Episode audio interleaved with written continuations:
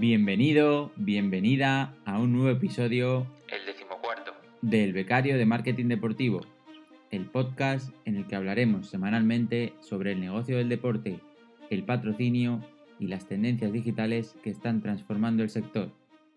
Todo ello desde la perspectiva y la ilusión por aprender y saber más de un becario. Yo soy David García y aquí está todo listo para que pite el árbitro y comience el partido.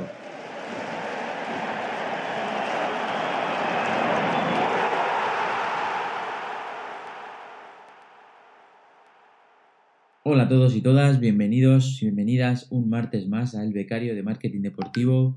Hoy con un episodio diferente, por primera vez desde que empecé a entrevistar a gente del sector. Hoy no será un experto con una larga trayectoria y un puesto destacado en la industria.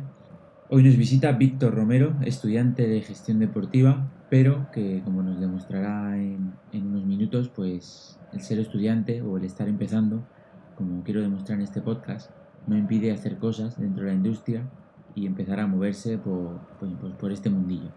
Como nos contará Víctor, durante sus estudios le surgió la oportunidad de participar en un estudio sobre la empleabilidad en el sector del deporte, ¿no? Y allá que se lanzó con algunos compañeros más, cuando ya tenían el estudio más o menos encauzado, contaron con el apoyo de Tu Playbook, de Sport Talent, que es un portal para publicar empleos relacionados con la industria del deporte, y hoy le tenemos aquí para que nos cuente cómo fue todo el estudio, cuál es su visión desde el punto de vista de estudiante, porque siempre tenemos la de los profesionales y por supuesto son súper válidas, pero también es bueno conocer la visión de alguien que está empezando su carrera, está terminando sus estudios y como veremos ya está participando en algunos estudios, en sus prácticas y demás. Como nos contará Víctor ahora a continuación, hay algunas cosas positivas en la industria, por supuesto, y otras que no lo son tanto, ¿no? Como la publicación de las ofertas, que quizá no es todo lo amplia o no está todo lo extendida que debería. Sin más dilación, os dejo con la entrevista a Víctor y espero vuestro feedback para ver si os gusta, que de vez en cuando venga también nos visite un estudiante, alguien más joven que está empezando en la industria y que quizá es más el público que escucha este podcast, ¿no? Todos vuestros comentarios ya sabéis que son bienvenidos en elbecariodemarketingdeportivo@gmail.com o en las redes sociales. De momento estamos en LinkedIn del Becario de Marketing Deportivo o en Spotify, iTunes, en Apple Podcast, donde queráis. Os leeré y nos ponemos en contacto. Muchas gracias a todos y os dejo con la entrevista. Turns the corner for the win.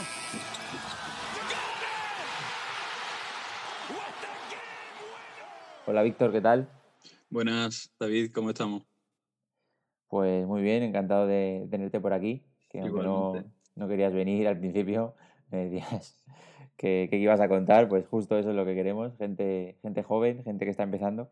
Sí. Y que hace cosas, que empieza a hacer cosas en el mundo del deporte. Sí, por mi parte encantado y ya sabes, ya te dije que había escuchado algunos de tus episodios, incluso en un viaje hace poco, de vuelta, y cuando se publicó el estudio y demás, que me hablaras, yo dije, joder, qué casualidad, que lo descubrí hace poco. Sí, al final el mundo es un pañuelo. Pues como te he dicho fuera de micro, ya si has escuchado algún episodio lo sabes. Me gusta empezar las entrevistas o las charlas con este test de preguntas rápidas, un poco para conocerte mejor. Para cotillear un poco. Sí, justo. A ver si nos dices una buena comida para hacernos mañana. Y eso, para romper un poco el hielo y antes de entrar en el estudio que hemos venido a comentar, ¿vale? Vale, perfecto. Pues como ya viene siendo tradición, para empezar estas preguntas... ¿Mar o montaña? Mar siempre. O sea, desde que nací, vivo, siendo de Cádiz, la playa la tienes a 5 minutos y siempre playa. Me gusta mucho la montaña, sí que es verdad, pero tener la playa cerquita siempre te da mucha tranquilidad. ¿Dulce o salado? Salado. O sea, hay mucha gente que le tira el dulce, pero siempre con mi familia, ellos siempre han comprado... los domingos era típico comprar dulce y yo siempre era comprarme una empanada o comprarme algo tal, porque me llama. O sea, para ti es una cosa diferente, ¿no? Sí. Una comida. Una comida, los canelones de mi madre. O sea, me encanta la comida italiana, pero como mi madre hace ese plato, no lo he probado en ninguna otra parte. Y lo he intentado hacer yo solo, pero no hay manera. El truquillo lo tiene ella. Sí, la tradición, la experiencia. ¿Películas o series? Cuando encuentro una serie que me capta la atención, le doy bastante fuerte, pero hasta que la encuentre me cuesta mucho. Entonces una película creo que rellena ese espacio. Pues una película. Pues sinceramente no sé decirte porque tengo muchas, pero una de mis favoritas es El silencio de los corderos.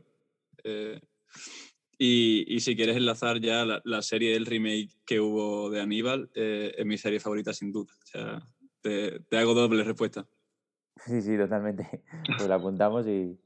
Yo la serie no la conocía, la verdad. Es bastante buena. O sea, puede no gustarte, pero tiene unos planos súper buenos y la trama está bastante lograda en relación con la película. Pues me la apunto. ¿Aplicación favorita del móvil? Por uso, siempre WhatsApp, Instagram y Twitter, pero en cuanto a lo que te da más, yo creo que Spotify. La quemo mucho, o sea, todo el día. Todo el rato, ¿no? De fondo. Sí, y llegar al final de año y ver cuántos minutos has escuchado, o sea, me parece brillante. Yo antes escuchaba podcast en la aplicación de Apple, porque me gustaba más, y he empezado a escuchar en Spotify solo por saber al final de año mis datos, ¿no? Por saber lo que escucho y demás. Yo he empezado con los podcasts realmente hace muy poco, pero sí, ya hay un porcentaje bastante alto de escucha. Sí.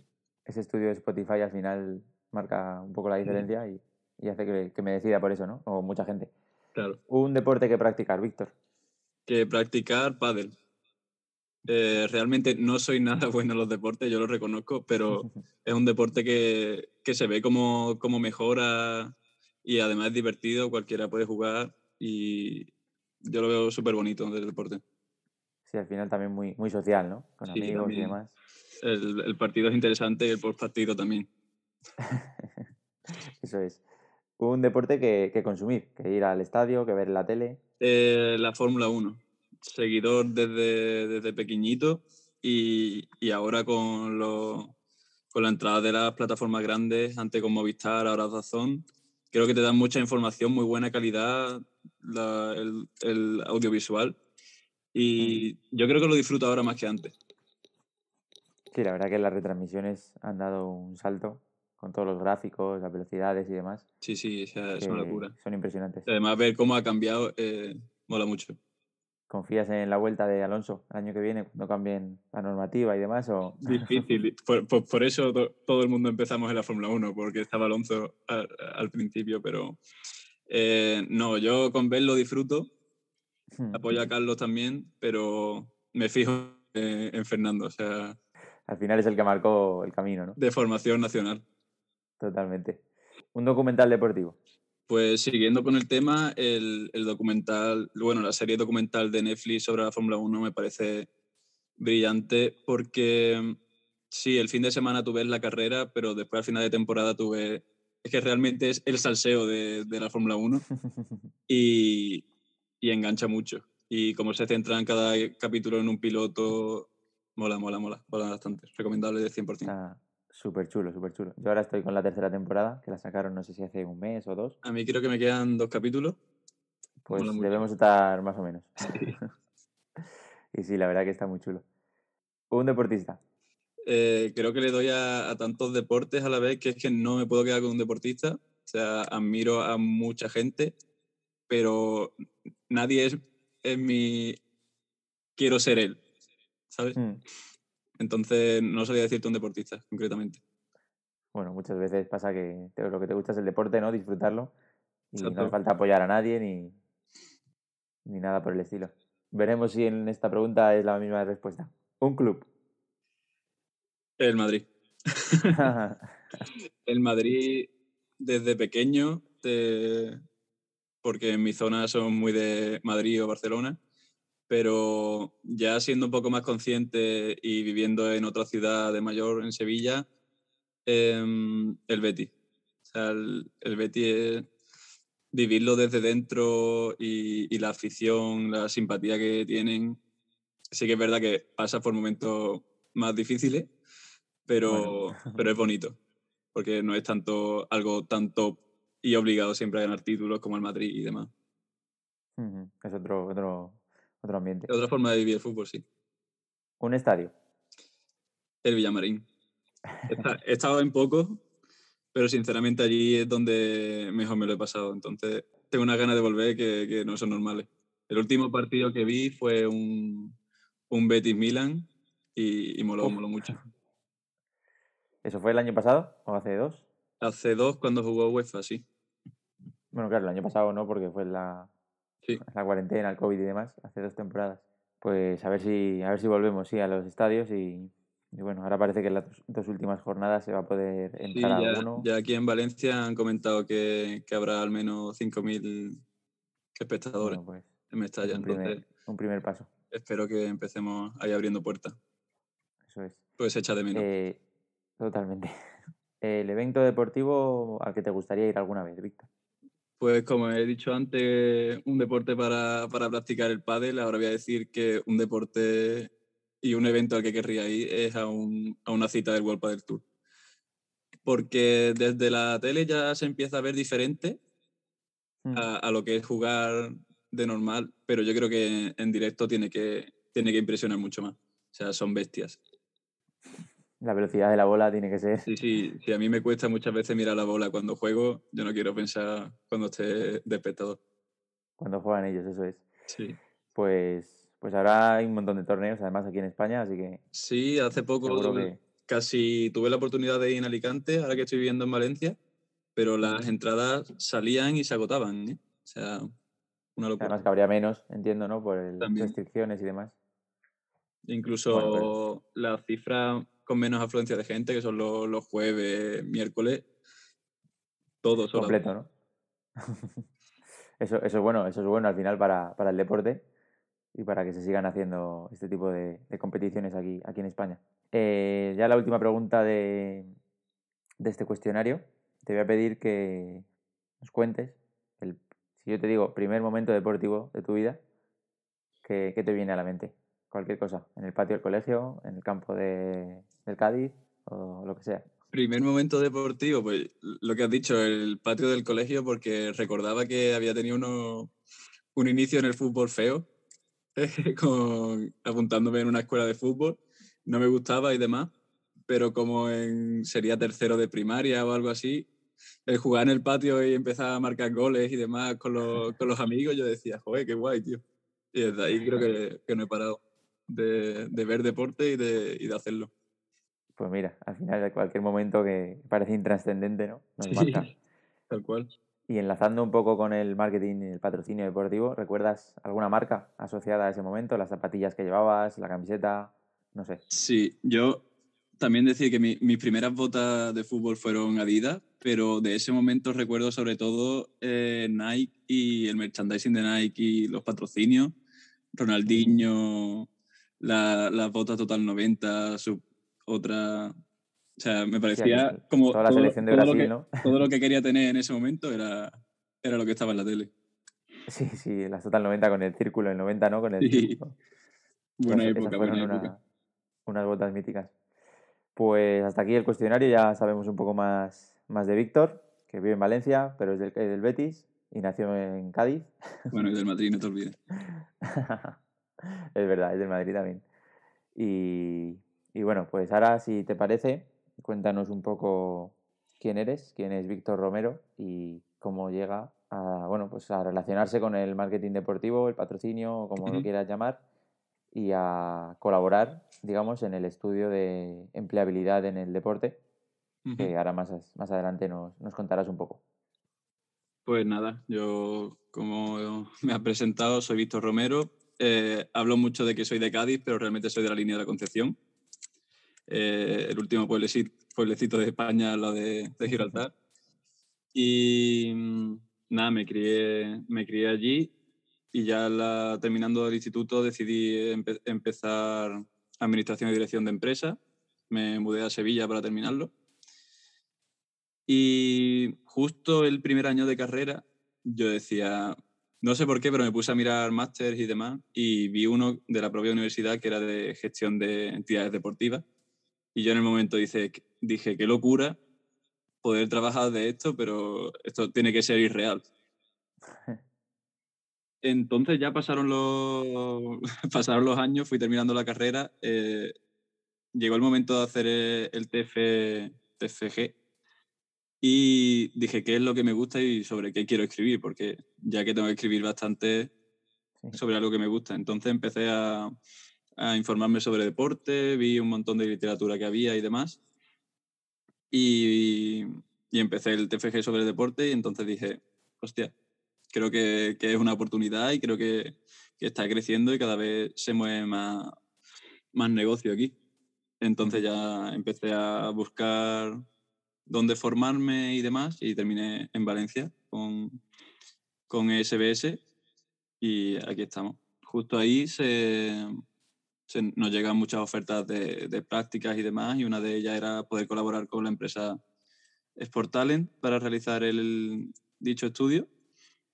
Y aquí seguimos, ya por fin se ha publicado y a ver la respuesta del público.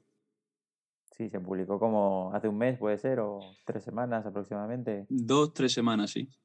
Sí, lleva poco tiempo y es que además viene al pelo con el podcast. Es decir, yo me enfoco en la gente que está empezando y que quiere entrar en el marketing deportivo y demás. Tu historia es perfecta, podría haber sido la mía totalmente. Sí, yo creo que muchos estamos igual en este momento. Totalmente. Y además el estudio sobre la empleabilidad en el deporte. Entonces, cuéntanos tú que has estado ahí dentro haciendo pues, los diversos estudios, análisis y demás. ¿Qué insights se sacan de ese estudio? Bueno, pues el estudio lo estructuramos en lo que tenemos ahora mismo y lo que se busca en el futuro. Y realizamos una encuesta a más de 100 profesionales. Se quedaría un número como 118 o algo así. Entonces, más de 100 es lo acordado. Y sobre todo eran las personas que se encargaban de la contratación en el mundo del deporte. Obviamente podría haber sido más extenso el estudio si nos dedicáramos a cualquier trabajador, pero era lo que nos interesaba. ¿Qué decir de lo que tenemos en el presente? Pues que no es una industria realmente envejecida, pero sí que es verdad que la mayoría de personas que toman estas decisiones de contratación se sitúan sobre los 45 años. ¿Y cómo afecta o cómo crees que afecta? No sé si el estudio responde a esta pregunta. Esa, edad media de 45 años en las personas que contratan a la hora de enfocar, ¿no?, una posible entrevista para un joven. Pues esto al final del informe lo volvemos a enlazar y es en el tema de los recursos humanos. Por ejemplo, en ámbitos de captación se ve que es una industria bastante cerrada. La mayoría de respuestas que tuvimos eran selecciona a un candidato en función de nuestro círculo de confianza. Es decir, no hay apenas ofertas online a la que puedas aplicar y demás. Ni proceso de selección ni nada, ¿no? Sí. Al final es contactos y ahí. Por eso desde fuera se ve como una industria difícil e incluso también para la empresa colaboradora, para Sport Talent, esto no le beneficia ya que realmente ellos se dedican al headhunting y es una gran opción para estas empresas que ya tienen unos métodos de selección anticuados para poder renovarse y mejorar el talento que tengan en su empresa. Claro, Sport Talent, que es un portal de ofertas de la industria deportiva. Sí. Y resulta que la mayoría o la gran parte de estas ofertas o nuevas oportunidades se resuelven sin publicarse, ¿no? Claro. Sin proceso de selección, pues al final... O sea, también lo hemos hecho para que empresas deportiva abran los ojos y vean más allá de sus métodos. Y claro, esto también repercute, por ejemplo, en ya la forma de selección. La entrevista individual para ellos es como el método clave, y ya sabemos que en otros sectores las entrevistas de trabajo son súper creativas, súper imaginativas. Sí, grupo, ¿no? Experiencias, dinámicas de grupo. Sí, sí. O sea, en esos métodos son donde tú ves si un candidato es creativo, tiene imaginación, proactivo. Sin embargo, una entrevista individual es un uno contra uno. Y... sí, parece que volvemos como al método anterior, ¿no? El de siempre. Sí. Entonces, esperamos, en esos ámbitos esperamos cambios de aquí al futuro. ¿Y con qué tipo de empresas se ha realizado el estudio? ¿De todo tipo? ¿Más clubes? ¿Más agencias? Pues sobre todo eran clubes deportivos. La mayoría eran relacionados con fútbol y demás, pero hemos tocado también temas de fitness. Sin embargo, todos tenían un bagaje ya considerable. Sí, ok. Y en cuanto a en cuanto a, digamos, la especialidad del puesto, porque dentro de la industria del deporte puede ser marketing, administrativo, puede ser, no sé, comercial. ¿Había alguna especificidad o era en general? No, realmente era general, y incluso por eso intentamos abrir bastantes puertas a la información. Estudiamos los grados universitarios que más se demandarían y demás. Pero realmente era una apuesta general por todo. En cuanto a grados universitarios, pues te puedo decir que marketing ahora mismo es el más solicitado, junto con administración y dirección de empresas. Luego, sin embargo, ya empiezan otras áreas más concretas, como informática o ciencias del deporte, derecho. Pero eso son más áreas concretas de las empresas. A modo de gestión, ya, claro, siempre terminamos con marketing y administración de empresas o economía en su... Sí, como que engloban mucho, ¿no? Y, oye, ¿se ha estudiado esto? Nos vale para cualquier cosa. Nos vale para todo. Y he leído yo, antes que le he echado un vistazo al estudio, que, digamos, la industria tendía más a especialistas que a personas generalistas, ¿no? Sí. ¿Qué nos cuentas de esto? Pues realmente es que en España no tenemos mucha formación concreta en deporte, quiero decir, en oportunidades para estudiar esto. O sea, realmente están contadas, lo sabemos.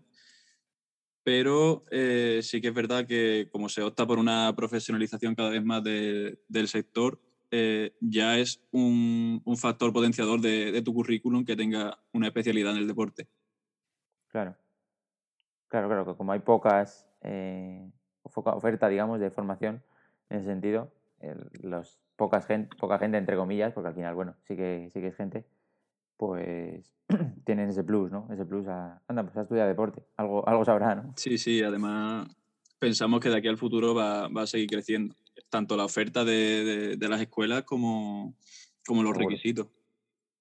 Sí, además ahora muchos clubes y entidades deportivas están sacando como su propio máster, su propio curso especializado y demás. Así que, bueno, yo confío bastante en la industria. Creo que está creciendo, se está transformando, como decías. Hay cosas que todavía están anticuadas, pero esperemos que cambie, porque al final lo que decíamos de las entrevistas, se perjudican a ellos mismos, ¿no? Cuando no abren un proceso de selección. Claro. Sí, yo puedo conocer a Pepito o a María, que es la hija de mi primo, pero sí, lo puede hacer bien o no. De la otra forma, puedes elegir. O para ti mismo, si crees que eres una persona válida para un puesto, pues si sigue así la cosa, no vas a poder encontrar esa oportunidad de dar el salto grande. Entonces, claro, hay que abrir los ojos. Desde el punto de vista de la empresa también, porque ellos pueden decir, bueno, yo conozco ya uno, ¿para qué voy a buscar? Claro. Pues buscas para elegir, porque ya... te aseguro que candidatos hay, y muchos, y cada año más. Porque el deporte al final es muy llamativo y muchos nos queremos dedicar a esta industria. Volviendo un poco a ti, Víctor, tú nos has dicho en SBS, Sí. ¿Estás estudiando? ¿Sigues ahí? ¿Has terminado? Pues justo queda un mes para terminar, un mes y una semana o dos. Y sí, ya estamos concluyendo el curso. ¿Y buscando prácticas o algo parecido? ¿O no? Sí, ahora mismo todos nos movemos en prácticas. Nadie ha sido contratado finalmente, pero estamos en ello. No vamos a parar hasta que lo consigamos. Y sí, ahora mismo estoy haciendo práctica en el Real Club Náutico de Valencia, en temas de gestión, sobre todo llevando parte de la escuela y demás. Y al ya entrar a un club ya ves cómo se va moviendo el tema y mola mucho, la verdad. Sí, el día a día al final de cualquier propiedad deportiva que tenga que relación con el deporte ya te forma y te nutre de un montón de claro, cosas. O sea, no es lo mismo hacer prácticas en algo que estás porque tienes que terminar la carrera, que esto ya es algo que tú lo haces por tu propia voluntad y que lo que buscas es aprender realmente y mola mucho y es satisfactorio. Eso es. Pues si te parece, aunque bueno, igual no estás de acuerdo por lo que me dijiste, yo siempre termino con las preguntas del becario, ¿no? Y es ¿qué recomiendas a alguien que está empezando pues hacer, ¿no? Y aunque tú estés, digamos, en ese punto de qué harías. Claro, pues, yo...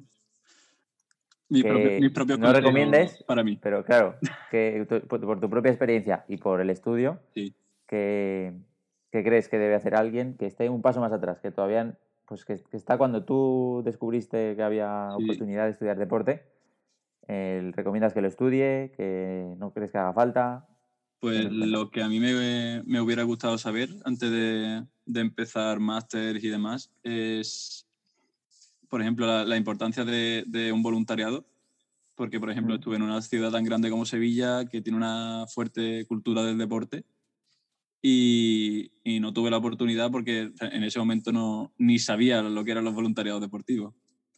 Entonces me hubiera gustado empezar por esa parte, luego poder informarte formación propia. Quiero decir, en LinkedIn hay un montón de webinars, de documentos que sube gente. Son cosas que... Sí, de información que te puede servir. Llenando, sí. Y eso, y sobre todo hacer los mayores contactos que pueda para tener una red de contactos fuerte. O sea, LinkedIn yo me he dado cuenta que es vital. O sea, si no, para empezar no estaría aquí. Totalmente. Entonces yo creo que esos son los tres consejos básicos que yo daría a alguien. Luego ya, si ya consideras que la oportunidad de formación académica te va a llenar y la ciudad donde vas a hacerla y el prestigio del máster que hagas, yo animo a todo el mundo porque a mí me ha gustado un montón. Entonces, aunque, por ejemplo, si no tuviéramos trabajo en el momento que terminamos, yo he estado contento mientras lo hacía y creo que me va a servir. Sí, está claro, siempre sirve. Si piensas igual que yo. Por supuesto. No, pues totalmente. Creo que no es necesario para trabajar, y yo he hecho un máster también de marketing deportivo, pero está claro que tiene cosas buenas y que una vez lo haces no sirve de nada decir he perdido un año o lo que quieras. Por supuesto que no. No, porque realmente es algo que nos gusta. Claro. Y ahí, al final los profesores y tú este estudio que has hecho y cualquier cosa de prácticas, pues no lo hubieras hecho sin el máster. Claro. Está claro que podías, como tú has dicho, pues hay webinars y demás que te podrían haber llevado por otro camino, pero por supuesto que cualquier formación y escuela te va a aportar algo. Incluso por esa parte. Faltaría en la parte académica a nivel nacional que te pudieras especificar antes en el deporte y en la gestión. Hay compañeros del máster aquí en Valencia que son franceses y ellos han estudiado la carrera de gestión deportiva. En 4 años claro. puedes avanzar más que en uno, creo yo. Claro, que ya existiese desde la universidad, ¿no? Sí. Esa carrera, pues yo creo, bueno, pues nunca la había pensado, pero con el avance del deporte y tantos másters y cursos que están saliendo, no sería raro que empezáramos ese salto. Totalmente, pues esa me parece buena idea. Y la apuntamos. Y me quedo con eso, sí. cuando haga el post de LinkedIn voy a poner eso, yo creo. Pues por mi parte, Creo que está todo bastante completo. No sé si quieres añadir algo más sobre el estudio, dejar tus redes sociales, tu LinkedIn, si estás, ofrecerte a encontrar un puesto de trabajo. No sé si alguien lo escuchará, si esté alguien... contratando, pero... Si alguien quiere contactar conmigo por algún tema del estudio, además, o si realmente le hace falta una manilla. Víctor Romero en LinkedIn, y a partir de ahí podemos hablar. Sí, yo lo dejaré cuando publique el episodio. Pondré el enlace a tu perfil para que nadie se pierda y contacte a otro Víctor. Vale. que el que se lo merece y el que está aquí eres tú. Tenemos a un deportista, a un periodista deportivo que se llama Víctor Romero también. Así que... Ah, pues. A él no. Claro. Yo mándamelos a mí. Genial. Encantado y me lo he pasado muy bien hablando. Siempre hablar con gente que tiene tu misma pasión te llena y te divierte. Y muchas gracias a ti. O sea... Pues muchas gracias, Víctor, por ser el primer, permíteme llamarlo becario, que viene al Becario de Marketing Deportivo. Porque hasta ahora siempre han sido profesionales con puestos pues bastante importantes, que también es un poco el objetivo, para que nos cuenten, digamos, cómo llegar hasta ahí. Pero también me gustó cuando vi el estudio, que tenía relación con empleabilidad y demás, y además había colaborado una persona como tú, porque aparte de, bueno, Sport Talent o Tu Playbook o SBS, pues supongo que habrán colaborado con diversos profesionales, pero al saber que tú, que eras, pues eso, que estabas estudiando, también habías formado parte y habías colaborado en el estudio y seguramente trabajado mucho en él, pues me hizo especial ilusión pues joder. Además, si me permite, también hay que darle las gracias a Martín, a Irene y a Miguel, que son los que han ayudado también en la elaboración del estudio, porque son unos cracks y no hay que olvidarse de ellos también. No, total. Yo te contacté a ti porque la publicación que vi era tuya. Sí, me adelanté. Sería ideal que viniese, y que seguro que hay mucha gente como tú que está estudiando ahora y que no sabe, pues bueno, no sabe si le está sirviendo a lo mejor esa formación o cómo demostrarla. Pues este es un ejemplo. Aquí tenéis a Víctor que bueno, al principio no quería venir y ahora ya estamos terminando la grabación. Es que traías a profesionales fuertes y yo me veía un poco débil todavía. Digo, yo soy como lo que dice, yo soy un becario. pero nada, un becario con ganas de aprender, pero no ya, por otra cosa. Sí que es verdad que noto que tengo algún conocimiento que me hubiera gustado tener cuando empecé. Entonces, si pude compartirlo, perfecto. Pues genial, Víctor. Muchas gracias. Y nada. A ti. Nos veremos, que este mundo es muy pequeño. Encantado. Hasta luego.